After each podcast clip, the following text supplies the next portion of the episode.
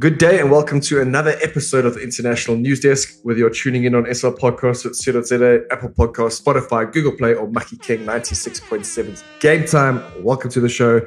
I'm, of course, your host, Sean Roberts. And, of course, Mr. Kurt Backerfield, how are you, my friend? Good, Sean. How are you doing? I'm good, my boy. Not as good as Benfica. Shall we start with him in the Champions League? What a game. Yeah, that was that was a, a scorcher.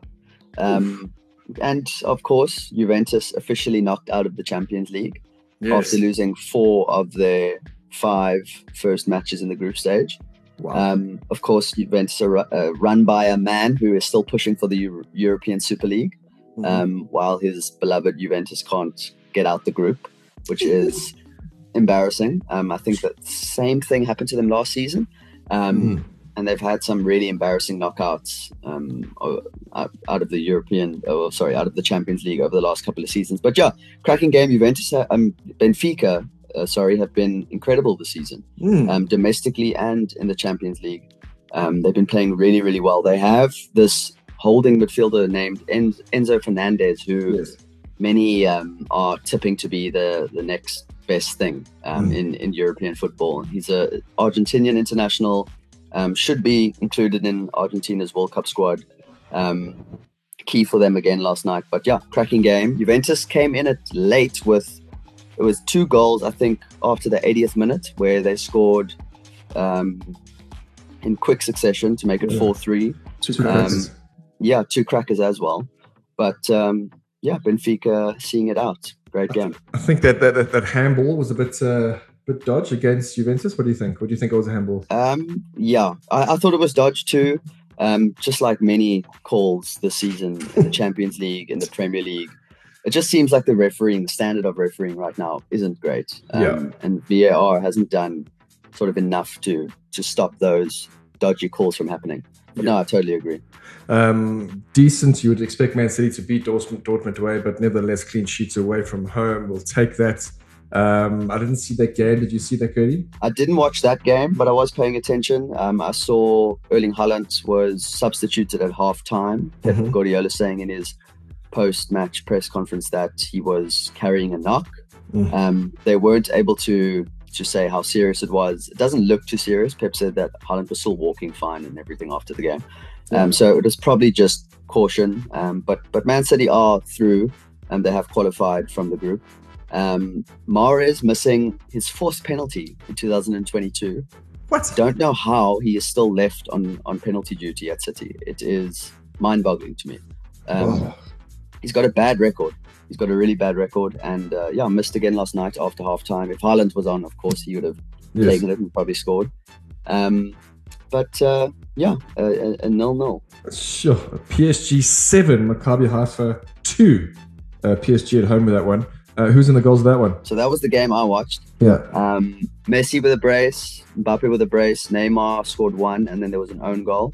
Mhm. Um, Messi with another man of the match performance this Sure. season for PSG. Incredible. Two goals, two assists. Um, his first goal, a beautiful outside of the left foot strike, um, like at, at an angle Mhm. around the keeper. Mhm. Um, his second goal, um, You mean you mean very Kurt Buckerfield like? Very, very me. Yes. very me. Um, and his second goal, jinx inside, past a, an opponent, strike from outside the box. Um, that goal made him um, the player with the most goals from outside the box in Champions League history 23, one more than Ronaldo, and 22, of course. Wow. And Messi has now scored as many goals this season as he did in all of the last. so it's very clear that he's in much better shape. Um, I don't know if you remember, but it was uh, earlier, or I think at the end of, of last season, he said that COVID hitting him halfway through the previous season really, really uh, did him damage. And it was, he had some like long term sort of side effects. Um, so it's clear that he's in, in, better shape, and uh, of course he'll be taking this form into the World Cup, which is only good for Argentina. Yeah, I mean, it's just how, how young is he now? He's what, 35, 36? 35, Yeah. but I mean the form he's showing this season, Sean. It looks like you know every version of Messi at 35, he always seems better than the last version of himself. Yeah. Um, so I know that he's been he's obviously slower, um, and he doesn't have that sort of explosive pace, that acceleration that he once had. but he just seems so much smarter, and and it seems like he knows exactly when to to use 90% or 100% of his energy. Mhm. Um, whereas previously, when he was like 2012, he was just, you know, go, go, go. And um, that would obviously have its impact. Um, but now it seems like he's got so much more time on the ball than his opponents and then more than his teammates. Um, he's just a he's just a genius. So watching him play last night at that level again was just incredible. Yeah, that's amazing. Um, we, we briefly chatted about Leipzig. Um, so RB Leipzig three, Real Madrid two. Um, was it all that? Was it were Leipzig all over Real Madrid? I see that uh, Madrid did, did score in the 95th minute, so that was three one up with uh, I guess the final whistle to go. How was that game, Cody? Yeah, so that was Real Madrid's first loss of the season. Um, Wow. And in that first match between them, like Leipzig in the first half were by far the better side and had great chances, but ended up losing 2 0. Um, but um, yeah, Leipzig were brilliant last night, created a lot of chances, um, and this time managed to find the net. So yeah, Carlo Ancelotti's first loss of the season. Hmm. Um, they, they won't be too disappointed. They've they've all but qualified from the group already themselves. Yeah. Um, they were without Luka Modric and Karim Benzema, which you know that's two big losses. Yeah. Um, but yeah, uh, an- another cracking game. W- were, were they arrested? No, um, Benzema's carrying a knock. Yeah. Um, I think Luka Modric is carrying a knock too. Um, not serious injuries, but um, yeah, they were missing for the game, and it showed in the scoreline. Yeah, for sure. Uh, great results away from home for Chelsea and Milan 4 0 against Zagreb. Did you get any of that one? I didn't watch. Um, the, I think I watched a bit of the Chelsea game actually. Yeah. Um, but uh, yeah, I think the big takeaway there is that Potter has really been impressive since uh, Graham Potter since coming in. Hmm. Um, that was his ninth game in charge of Chelsea, and he's yet to lose. Wow. Um, beat Milan in both ties of the the group stage, and then uh, this two one away win now, securing qualification from the group. So it's been an impressive start. Yeah, I, agree. Um, and, and let's move on to a player who we've been chatting about all week, every week, Cristiano Ronaldo. um, and I see United have welcomed him back to training this week after Ten Hag chose to give him another chance. Curti, it's like uh, it's like days of our lives there. What's happening? Yeah, so we obviously touched on it last week how Ronaldo had walked down the tunnel um, prior to Manchester, or prior to the final whistle in United's win over Spurs in the Premier League. Um, we spoke about it, but um, later that day, it came out that he actually had refused to come on as a substitute in the game before walking down the tunnel. Um, we don't know exactly why he did that, but I think we could probably assume he thought it was too late in the game and he was probably he thought he was being disrespected by Ten Hag, which is a sentiment also being shared by many of his former United teammates. It's one that I don't agree with, but it's out there. Um, and then after that game, Ten Hag had said he'd, he'd deal with the situation. Yes. Um, and then that following day, it was announced that Ronaldo had been dropped from the squad to take on Chelsea on the weekend. Um, and it was reported that he was fined two weeks' wages, and then being he was he was made to train alone. Um, he Wow. put out an Instagram post to explain that the situation just got the best of him, uh, the the heat of the moment, um, which is understandable in some ways. This is a player who, throughout his career, has been and has felt invincible. Mhm. Um, so this is really the first time um, that he isn't the first name on the team sheet, and um, I think that the reality of of him not being United's key player, and most important player, is probably difficult to accept. Um, so, yeah, he's he's referred. To, he's sorry, he's referred. He's returned to first team training, Mm. um, and will be involved in the squad in the Europa League on Thursday.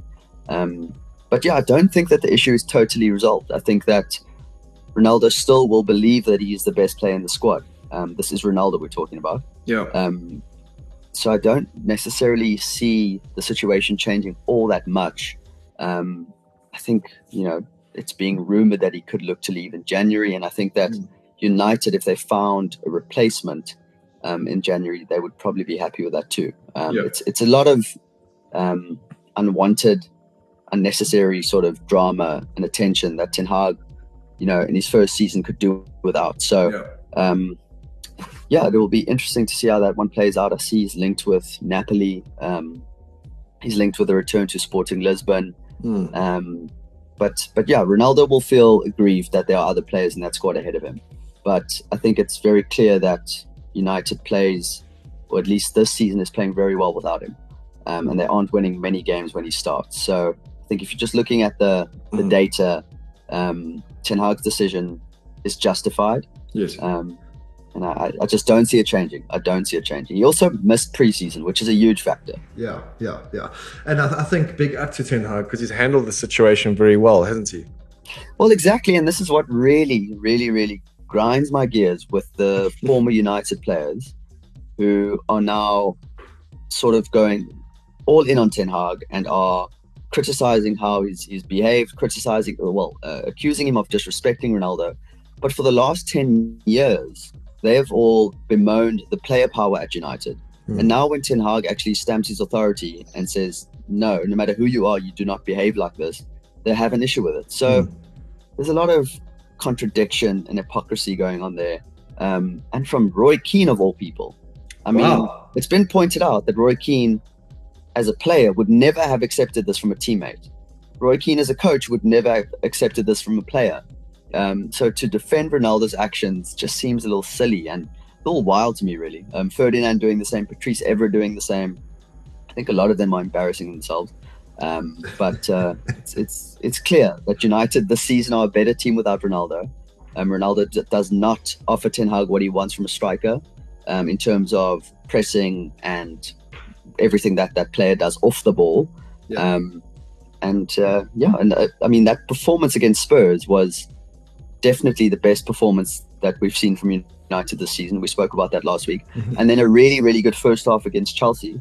Um, so I, I, think it's completely justified, mm-hmm. um, and I think that it's probably best for Ronaldo and Manchester United if they um, if they parted ways as soon as possible.